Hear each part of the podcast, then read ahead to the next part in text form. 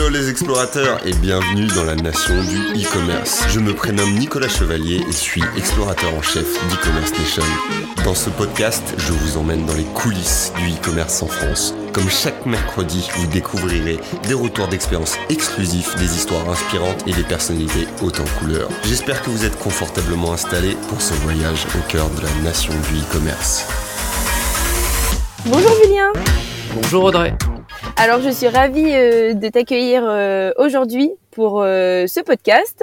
Est-ce que dans un premier temps, tu pourrais te présenter et retracer ton parcours jusqu'à la création de l'agence D&D Alors je sais pas si on dit D&D ou DND. On peut dire D&D, voilà, ça me va bien. eh bien écoute, euh, ravi également. Alors je me présente très rapidement. Donc je suis Julien Didier, président et cofondateur de l'agence D&D. Concrètement, mon parcours, bah, bac scientifique euh, tout d'abord. Puis j'ai intégré une école d'art, tenu un diplôme en maîtrise d'art graphique et j'ai travaillé en tant que DA junior chez Carré Noir. C'était euh, dans les années 2003, qui est un studio de design qui a été racheté par Publicis.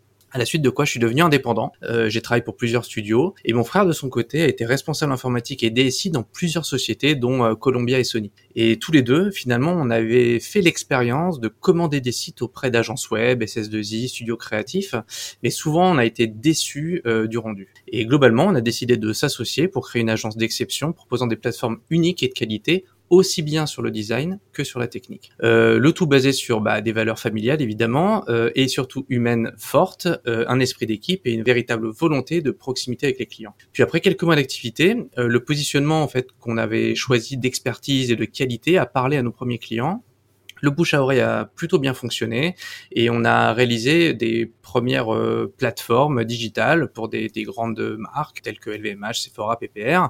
Et pour certains, c'était d'ailleurs leur première plateforme digitale. Puis après, on a réalisé notre premier site e-commerce, c'était en 2005, autour d'une solution qui s'appelle OS Commerce, qui est un peu l'ancêtre de Magento. Puis on a découvert Magento en 2008, qui était encore euh, en bêta à l'époque. Voilà. Ok, alors oui, 2005, c'était vraiment euh, le tout euh, début, tout début du commerce. Donc, oui, tu as senti déjà le, le potentiel derrière. C'est exactement ça, voilà. Et est-ce que tu pourrais nous en dire plus à propos euh, de l'agence D&D euh, aujourd'hui, euh, un peu l'effectif, vos valeurs, même si tu nous en as déjà un peu parlé? Bien sûr. Alors concrètement, euh, l'agence a été créée en 2004 par euh, Christophe, mon frère et moi-même. Euh, elle est spécialisée dans la création de deux plateformes digitales et de e-commerce. On est 100% indépendant, c'est très important pour nous. On ne fait pas d'offshore, donc toutes les productions de D&D sont réalisées en France par nos équipes et le siège est basé à Paris. En 2019, on a ouvert trois agences de production qui sont pas des agences commerciales, donc j'insiste aussi là-dessus, qui sont à Montpellier, Lille et Nantes, avec des chefs de projet, des designers, des développeurs. On est 85 au total aujourd'hui et euh, l'activité de l'agence s'articule autour de trois piliers, donc euh, le design, historique, la technique, historique également, et le conseil qu'on est venu euh, développer au fil des années. Avec trois objectifs d'entreprise qui sont forts pour nous, qui est donc de privilégier la qualité, aussi bien sur la partie design et technique, avoir une expertise vraiment reconnue et des valeurs humaines, bien évidemment. Ok, donc tu nous disais design, technique et conseil. Mais concrètement, c'est quoi vos domaines d'expertise? Qu'est-ce que vous offrez à vos clients? Eh bien concrètement, en fait, on a des offres, on a des partenaires et on a des domaines d'expertise. Au niveau des offres, euh, la principale, c'est donc la réalisation de plateformes e-commerce B2C et ou B2B. Euh, avec bien sûr la possibilité d'intégrer des markets digitales. Puis on vient petit à petit enrichir l'écosystème pour accélérer la digitalisation de nos clients. Donc on peut mettre en place un PIM, euh, un CRM, une solution de marketing automation, des solutions business. On vient euh, connecter le tout ensemble pour apporter vraiment une, un vrai véritable écosystème à nos clients. Côté partenaire, on est partenaire Gold de Magento depuis, euh, depuis toujours. Donc Magento est devenu depuis peu Adobe Commerce et on a aujourd'hui une des plus grosses équipes certifiées en France autour de la techno. Mais on a également d'autres partenaires. On est partenaire Gold d'Akeneopim, qui est une solution de Product Information Management, euh, d'Eurocommerce, qui est une solution de e-commerce B2B, mais également de Dot Digital, HubSpot et bien d'autres. Et d'un point de vue vraiment domaine d'expertise, donc euh, je l'ai dit précédemment, c'est le design, aussi bien sur la partie UX que UI, euh, la partie développement technique bien évidemment, et bien sûr la partie conseil. Très bien, très clair euh, en tous les cas. Donc tu nous disais que vous étiez partenaire Gold, Gold pardon, de Magento, du coup comme tu l'as dit, qui est aujourd'hui Adobe Commerce depuis 2008 et toujours bien sûr à l'heure actuelle. Donc pourquoi avoir opté au commencement, un peu pour cette plateforme et pourquoi continuer toujours aujourd'hui. En fait, en 2008, quand on a étudié toutes les solutions du marché à l'époque, hein, il y en avait d'autres, dont Et, bien d'autres, hein, qui étaient qui étaient très très bien, également en bêta. Et finalement, ce qui nous a séduit dans Magento, qui à l'époque s'appelait Magento, c'était la richesse fonctionnelle out of the box de la solution. En fait, elle, elle possédait nativement toutes les fonctionnalités stratégiques et surtout indispensables pour des clients ambitieux qui souhaitaient capitaliser et développer leur commerce digital. Euh, après, ce qui nous a séduit, c'est le socle technique qui était vraiment solide l'approche modulaire qui nous permettait de faire évoluer la plateforme. Et, très très rapidement, euh, Magento a constitué une énorme communauté de développeurs, d'agences et, même de, clients finaux qui ont souhaité contribuer et faire avancer la, solution. De là euh, a découlé une marketplace de modules qui est euh, extrêmement riche, la plus grosse aujourd'hui du marché. Euh, Magento est également open source, ce qui est important pour nous en termes d'indépendance pour le client et même pour nous en tant que partenaire. Et finalement, elle répond au plus large spectre de clients du marché. Donc on peut faire quelques millions de CA jusqu'à plusieurs centaines de millions et aujourd'hui on a des clients qui ont des, chiffres d'affaires extrêmement importants. Euh, L'autre intérêt c'est qu'au fil des années la solution a vraiment bien évolué et ça a été constant aussi bien sur la partie purement technique euh, qu'ils ont fait évoluer et les fonctionnalités. Et finalement, le rachat par Adobe est venu consolider euh, ce que l'éditeur proposait et surtout venu enrichir l'offre globale de la solution. Au final, on a toute l'intelligence aujourd'hui des outils Adobe euh, qui, sont très très larges hein, sur plein d'aspects euh, vraiment purement business et qui sont aujourd'hui mis à disposition des clients Adobe Commerce. Très intéressant. Et euh, comment vous accompagnez justement euh, ces clients lorsqu'ils ont un projet de site et qui viennent vers vous? Du coup, sur quels aspects concrètement vous vous intervenez?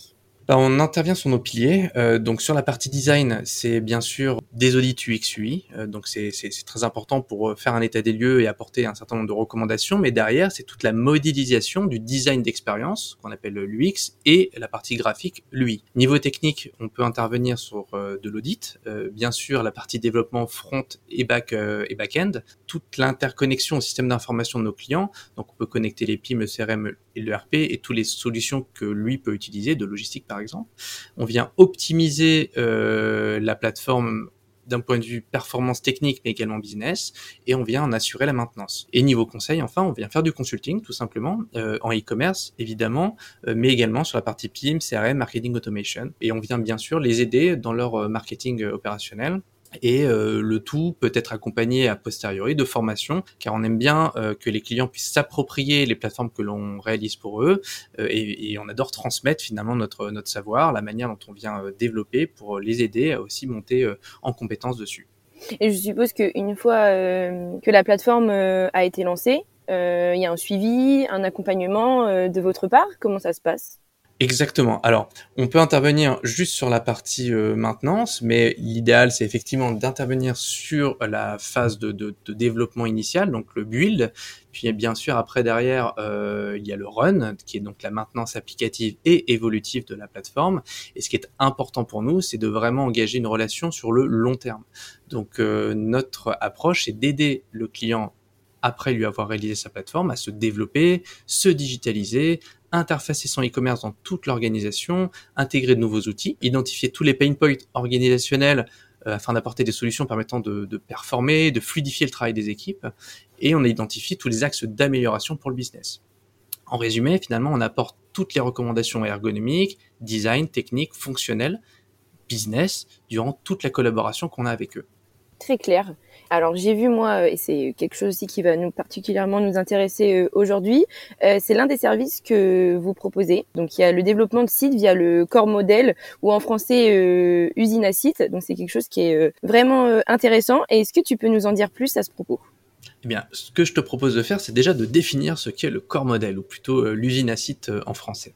En fait, il s'agit d'une méthode euh, pour le marchand qui gère plusieurs sites à la fois ou souhaite développer plusieurs plateformes en ligne très rapidement. c'est une approche de conception finalement qui est réfléchie et mise en œuvre en amont et qui a l'avantage de simplifier le lancement de toutes les nouvelles plateformes en se basant en tout ou partie sur ce fameux corps modèle. Ça fait sens notamment pour le lancement d'une nouvelle langue, d'un nouveau pays ou d'une nouvelle marque, par exemple. Concrètement, il s'agit d'un socle technique et fonctionnel, donc le fameux corps modèle, qui intègre l'exhaustivité des besoins, fonctionnalités, spécificités essentielles souhaitées par les services concernés d'une société ou d'un groupe. Une fois réalisé, euh, nous pourrons euh, nous appuyer sur ce fameux corps modèle pour décliner de nouvelles plateformes qui bénéficieront instantanément de toute l'architecture et de toutes les fonctionnalités natives au corps modèle. Au niveau expérience utilisateur, ça se traduit par une expérience globale, commune pour tous les sites, donc au niveau UX bien sûr, mais avec quelques spécificités qui peuvent être intégrées à la marge, bien sûr, dans les nouvelles plateformes en fonction des pays par exemple. Euh, chaque pays peut avoir des particularités, donc l'idée c'est de pouvoir apporter quand même un niveau de flexibilité.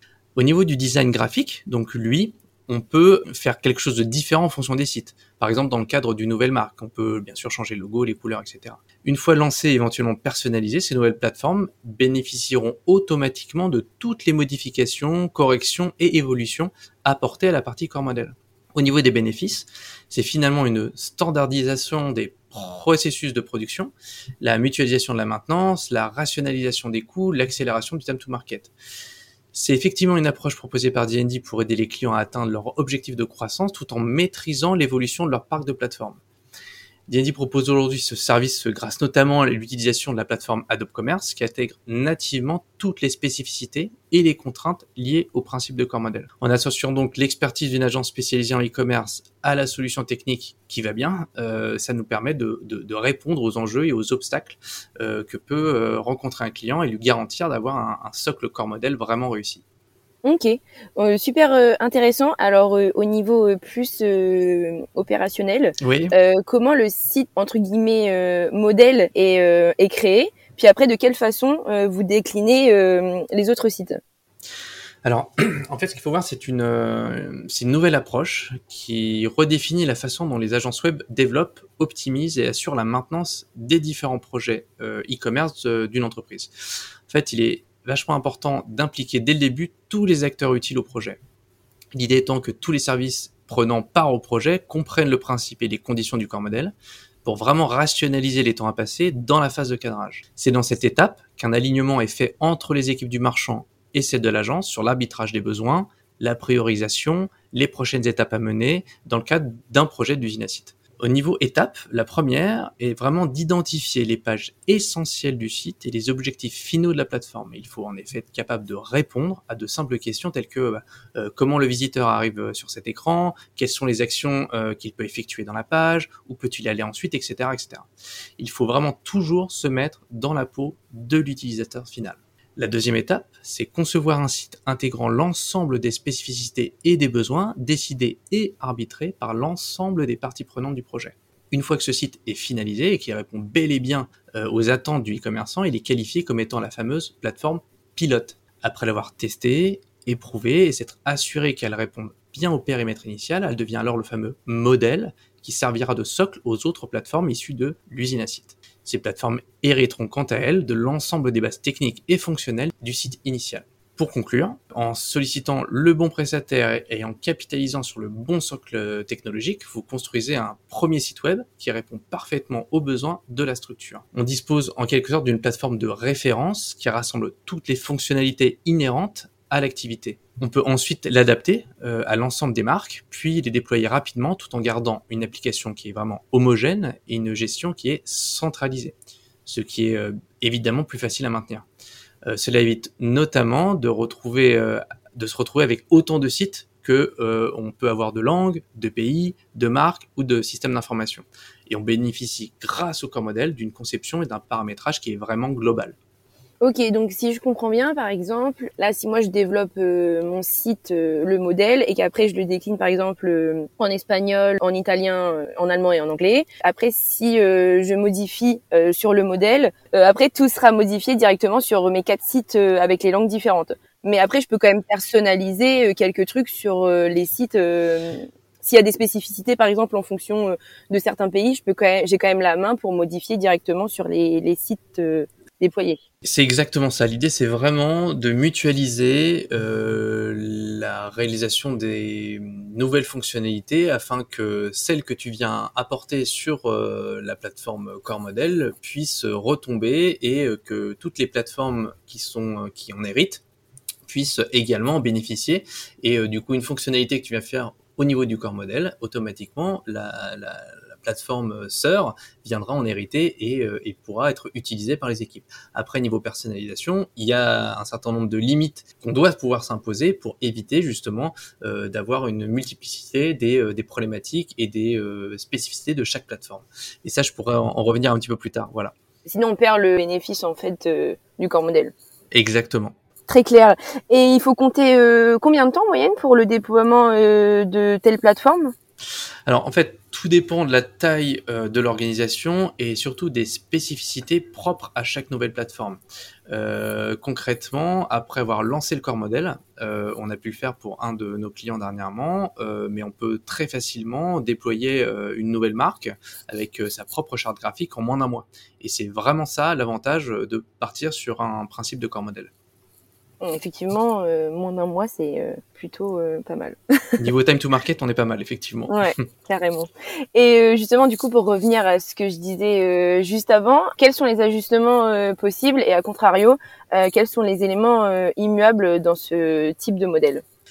Alors, au niveau des ajustements possibles, en fait, selon la manière dont l'usine acide a été conçue et de sa modularité au niveau du socle technologique, euh, il est carrément possible en fait de faire évoluer le périmètre du site pilote ou plutôt du corps modèle au gré des nouveaux besoins du client, puis d'en faire bénéficier l'ensemble des sites qui en sont issus. Ça, c'est une euh, première chose. La deuxième chose, ce sont les éléments qu'on peut appeler d'immuables. Euh, c'est selon si on se base sur les best practices du corps modèle et qu'on est vraiment dans une démarche de déploiement rapide, de rationalisation de la maintenance et des coûts, et qu'on veut faire évoluer le site pilote, mais on doit se contraindre pour cela à ne pas avoir de développement euh, spécifique, de fonctionnalité ou d'ergonomie euh, propre à chaque site. Donc, dans le cadre d'une nouvelle marque, on peut évidemment euh, changer le logo, la couleur, la typo, sans que cela n'ait d'impact sur la maintenabilité des plateformes. C'est d'autant plus facile d'ailleurs si on travaille en atomic design, mais ça on pourra en parler un petit peu plus tard si tu le souhaites. Euh, mais il reste toutefois possible de faire évoluer les fonctionnalités et l'ergonomie de la plateforme, mais il est important de s'astreindre à le faire au niveau du site pilote, ou plutôt du corps modèle, qui viendra ensuite en faire profiter tous les autres. Ok, très clair et euh, super intéressant ce modèle. Alors une question très importante aussi, je pense, c'est euh, quels sont les avantages justement du corps modèle? Écoute, ils sont nombreux. Les avantages, c'est tout simplement de, ouais, c'est tout simplement de pouvoir déployer en fait des plateformes complètes, robustes, euh, multilingues qui répondent euh, aux besoins de la société ou du groupe dans un délai très très court. Ça permet de standardiser, de rationaliser les processus de conception et de production de l'ensemble des sites e-commerce d'une entreprise. Euh, ça permet également de simplifier le système d'information et de centraliser l'ensemble des besoins des sites sur un seul et même logiciel. Ça permet également d'homogénéiser la stratégie digitale de la société ou du groupe, tout en offrant aux différentes entités la possibilité de vendre leurs produits et euh, de gérer leur catalogue en totale autonomie. Ça nous permet également de disposer d'une structure globale et d'un même écosystème technologique sur l'ensemble des sites. Euh, par exemple, euh, les outils de gestion de données clients, les solutions de reporting, les, les, éditeurs de, de, contenu, par exemple. Euh, ça permet également d'offrir une navigation fluide aux utilisateurs pour une excellente expérience client sur tous les devices. Pour rappel, euh, et je pense que tu dois le savoir, c'est que le mobile a encore explosé et on est à mhm. près de 22% en 2021 par rapport à 2020. Donc il faut vraiment le prendre en considération. Ça permet enfin de mutualiser la maintenance corrective et évolutive. Plus on a de plateformes, plus on peut multiplier les développements et les risques de dysfonctionnement, par exemple. L'autre aspect, c'est bien sûr de réaliser des économies, euh, d'accélérer, comme j'en parlais précédemment, c'est les développements d'un point de vue purement technique, mais également le time to market, et enfin d'apporter et de rendre l'autonomie aux équipes qui bénéficient euh, grâce à ça d'un site euh, globalement clé en main et qui répond euh, aux attentes et aux objectifs de la, de la société. Mmh et justement, à quel genre d'entreprise, de société s'adresse ce modèle? Bien, j'ai envie de parler d'entreprises qui ont bah, tout simplement plusieurs sites e-commerce euh, dans plusieurs pays euh, ou plusieurs marques. Euh, typiquement, c'est un marchand qui souhaite déployer de nouvelles plateformes très rapidement en se basant sur un socle technique, fonctionnel et ergonomique solide et éprouvé qui a fait vraiment consensus en interne. Et alors là, c'était toute la partie euh, technique très claire de comment tu l'as euh, expliqué en tous les cas. Mais est-ce que tu aurais un exemple euh, opérationnel d'un déploiement de corps modèle sur une entreprise bah, qui souhaitait justement bénéficier d'un site construit de la même façon pour différentes marques ou différents pays ou bah, tout ce que tu viens d'aborder? Bien, tout à fait. En fait, le dernier en date, c'est le groupe Nutrition et Santé. Euh, le groupe Nutrition et Santé, c'est 18 marques. Euh, parmi euh, elles, il y a Gerblé, Gerlinea, Isostar, Cereal Bio, Bimenan, etc. Ils avaient un vrai besoin et un challenge au niveau, euh, au niveau du groupe, c'est de créer un corps modèle de site e-commerce euh, dans une logique de D2C, Digital to Consumer, pour 6 de leurs marques du groupe et dans plusieurs langues et dans un délai évidemment très court. Les étapes clés, finalement, ça a été tout d'abord de faire un vrai kick-off global, et ça j'ai trouvé ça super intéressant avec toutes les marques, afin de les faire adhérer au projet. On leur a présenté, euh, les équipes du groupe Nutrition et Santé présentaient le projet, et toutes les équipes du coup se sont senties euh, impliquées dans, la démarche. Après on a travaillé en atelier avec les parties prenantes afin de recueillir les besoins des marques et les objectifs du groupe pour les faire euh, se, se coordonner et créer un vrai corps modèle solide. Il y a eu la phase donc de réalisation du corps modèle, on a développé euh, a posteriori toute une méthodologie de déploiement pour euh, chaque nouvelle marque et pour chaque nouveau pays. Et enfin, aujourd'hui, bah, ce qui est vachement intéressant de, constater, c'est que petit à petit, les équipes euh, se sont appropriées le, le corps modèle et, on déploie de plus en plus de langues et de plus en plus de marques dans des délais de plus en plus courts. Donc finalement, le modèle initial est venu se, se s'affiner, se perfectionner fil, au fil du temps et les équipes sont aujourd'hui autonomes euh, à nos côtés pour euh, déployer euh, de nouvelles langues en seulement bah, quelques jours, quelques semaines, quelques mois en fonction des, des problématiques. Ok, super. Alors quelque chose qui est, euh, dont on parle beaucoup euh, en e-commerce et dans le commerce en général, c'est la personnalisation du parcours client. Et avec un tel modèle, est-ce que la personnalisation du parcours client sur chaque site entre guillemets propre est-elle possible et surtout efficace?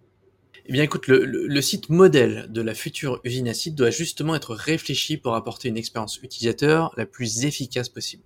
C'est vraiment au niveau de la conception qu'il est important de définir quelles vont être les attentes du consommateur afin de modéliser une ergonomie qui fluidifie son parcours et améliore la conversion. Et pour répondre plus précisément à la question, le principe de corps modèle est pour le coup d'établir le socle fonctionnel et expérientiel idéal permettant de regrouper les best practices du e-commerce et les besoins propres à la société. En ayant finalement une base commune, on évite de multiplier la gestion du spécifique de chaque plateforme et on mutualise euh, les coûts de maintenance corrective et évolutive de la plateforme. Le fait finalement de personnaliser le parcours client de chaque site reviendrait à sortir du principe même du corps modèle et risquerait de multiplier les couches de spécifiques, la maintenance, les coûts, etc. Toutefois, cela dépend de la plateforme e-commerce utilisée. Si on parle d'Adobe Commerce en l'occurrence, la solution a été conçue dès sa première version pour totalement gérer le corps modèle. Et il reste bien sûr possible euh, de personnaliser à la marge euh, le parcours client en fonction des sites si besoin. Mais ça, c'est d'un commun accord avec le client. Voilà. Bien sûr, oui, ça fait sens. Et selon toi, euh, c'est quoi un peu les enjeux euh, actuels en termes de personnalisation? Parce que c'est quelque chose dont on parle beaucoup en e-commerce et de manière générale, sur euh, quels aspects quand on construit son site, il peut être pertinent d'axer la personnalisation client? J'en ai parlé récemment sur une autre prise de parole. En fait, l'hyper-personnalisation du parcours client est vraiment incontournable aujourd'hui. C'est juste indispensable de proposer une expérience personnalisée aux visiteurs avant, pendant et après son achat, en s'appuyant notamment sur l'intelligence artificielle des solutions qui viennent analyser le parcours client, euh, sa navigation, ses actions, ses recherches, etc. Donc la data est vraiment indispensable pour fidéliser le client et améliorer le, le taux de conversion. Euh, notamment, euh, tu peux obtenir des infos sur la date du dernier achat, les produits achetés, la fréquence d'achat, les abandons de panier, etc. Quand je parle de l'avant, c'est typiquement la communication qui lui est envoyée et qui doit être véritablement ciblée. Pendant, c'est lui pousser des bons produits au bon moment, par exemple dans la recherche, dans le cross-selling ou dans le ou dans, le panier, en fonction de son parcours et de ses habitudes. Euh, sur la partie après, c'est du coup lui apporter de la visibilité et de l'expérience euh, sur toute la partie logistique jusqu'à temps qu'il reçoive son produit. Au niveau des moyens, en fait, euh, on doit utiliser les personas. C'est vraiment essentiel. Euh, et derrière, analyser les données consommateurs et comportementales pour bien connaître son client.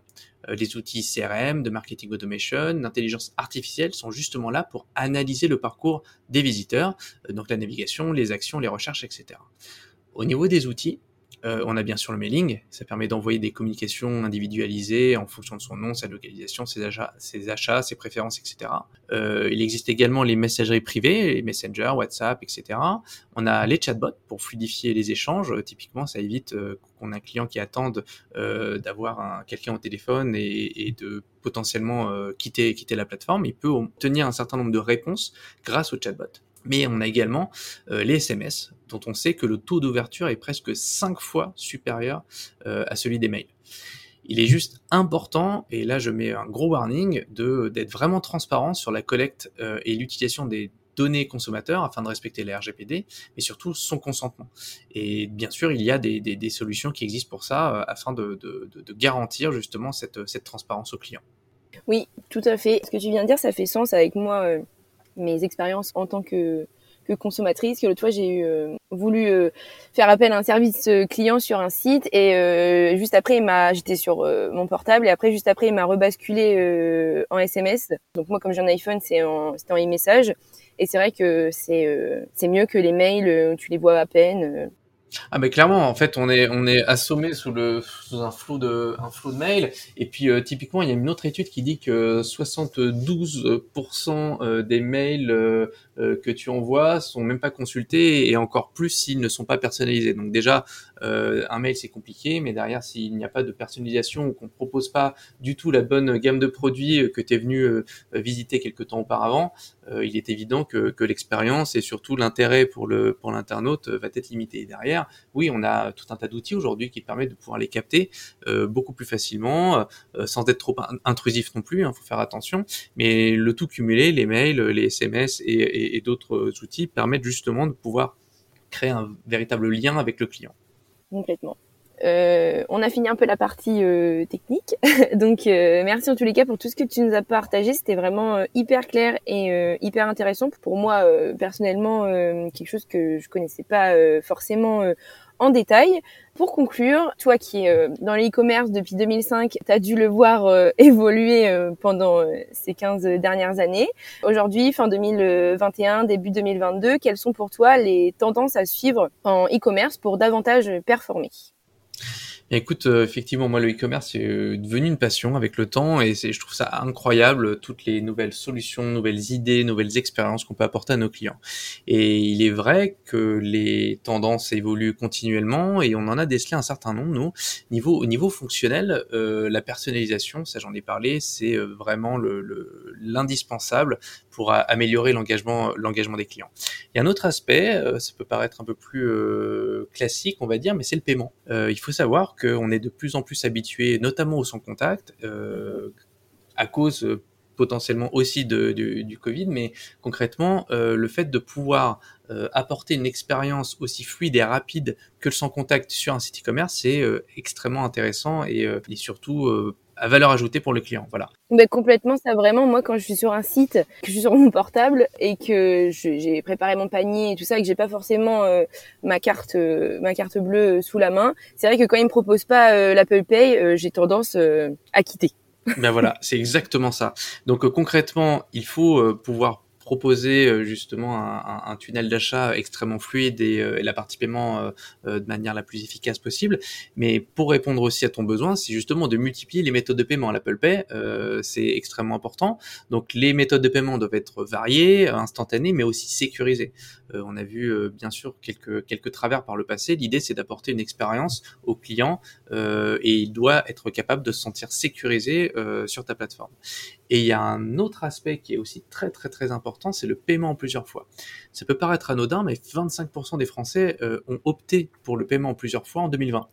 Euh, et il est important également de savoir que 78% d'entre eux euh, sont prêts à quitter le site si justement cette méthode de paiement en plusieurs fois n'est pas proposée.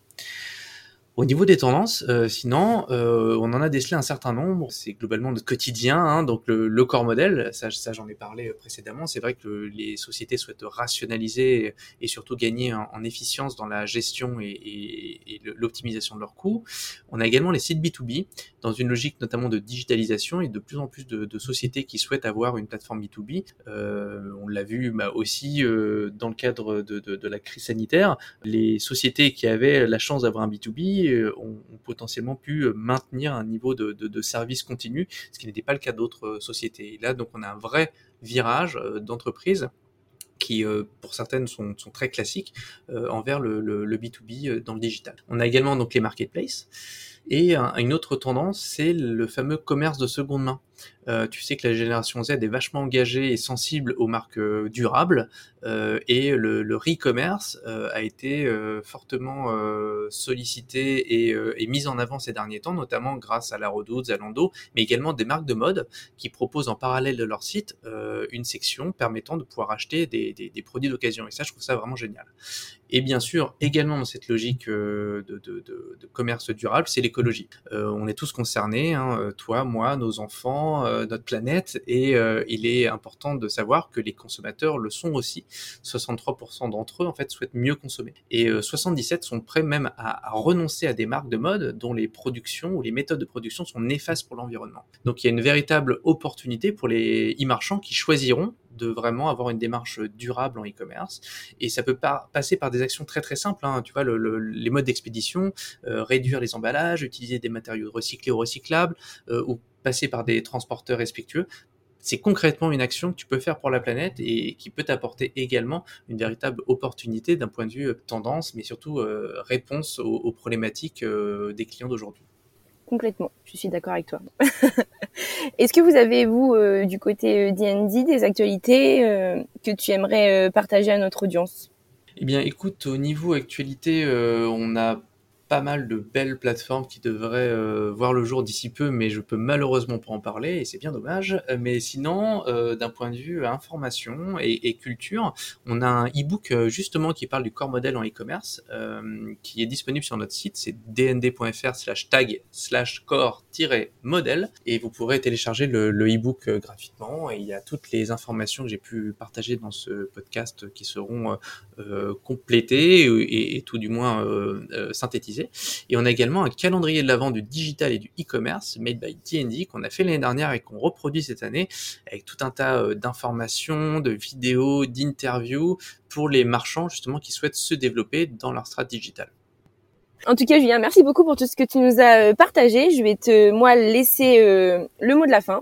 je te laisse l'honneur de conclure. Alors, euh, bien écoute, euh, merci encore. simple petit mot pour, pour les entreprises. Bah, la bonne nouvelle, c'est que le e-com euh, continue de croître, hein, 25% deuxième trimestre. J'ai envie de les encourager à investir dans l'e-commerce et se digitaliser. Hein. on l'a vu dans le Covid, mais concrètement, c'est vraiment le moment ou jamais. Et je pense véritablement que c'est un pari gagnant pour les entreprises. Donc, tout ce qui gravite autour du e-commerce est, est, à mon sens, vraiment un Eldorado à, à aller chercher et poursuivre. Et bah, j'ai envie de te dire merci merci, à toi euh, euh, et merci à Adobe hein, pour leur euh, confiance indéfectible depuis toutes ces années et à e-commerce nation que je suis personnellement beaucoup et, et donc j'ai envie de souhaiter une longue vie au e-commerce. Voilà. C'est parfait comme mot de la fin. Merci beaucoup Julien. merci à toi Audrey.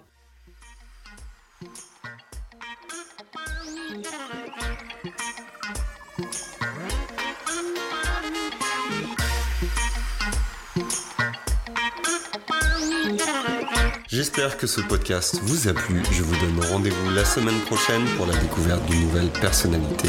N'hésitez pas à vous abonner au podcast des explorateurs du e-commerce sur votre plateforme préférée et à partager sur les réseaux si vous avez apprécié cet épisode. À très vite pour de nouvelles aventures et n'oubliez pas que l'exploration se poursuit sur e-commerce nation.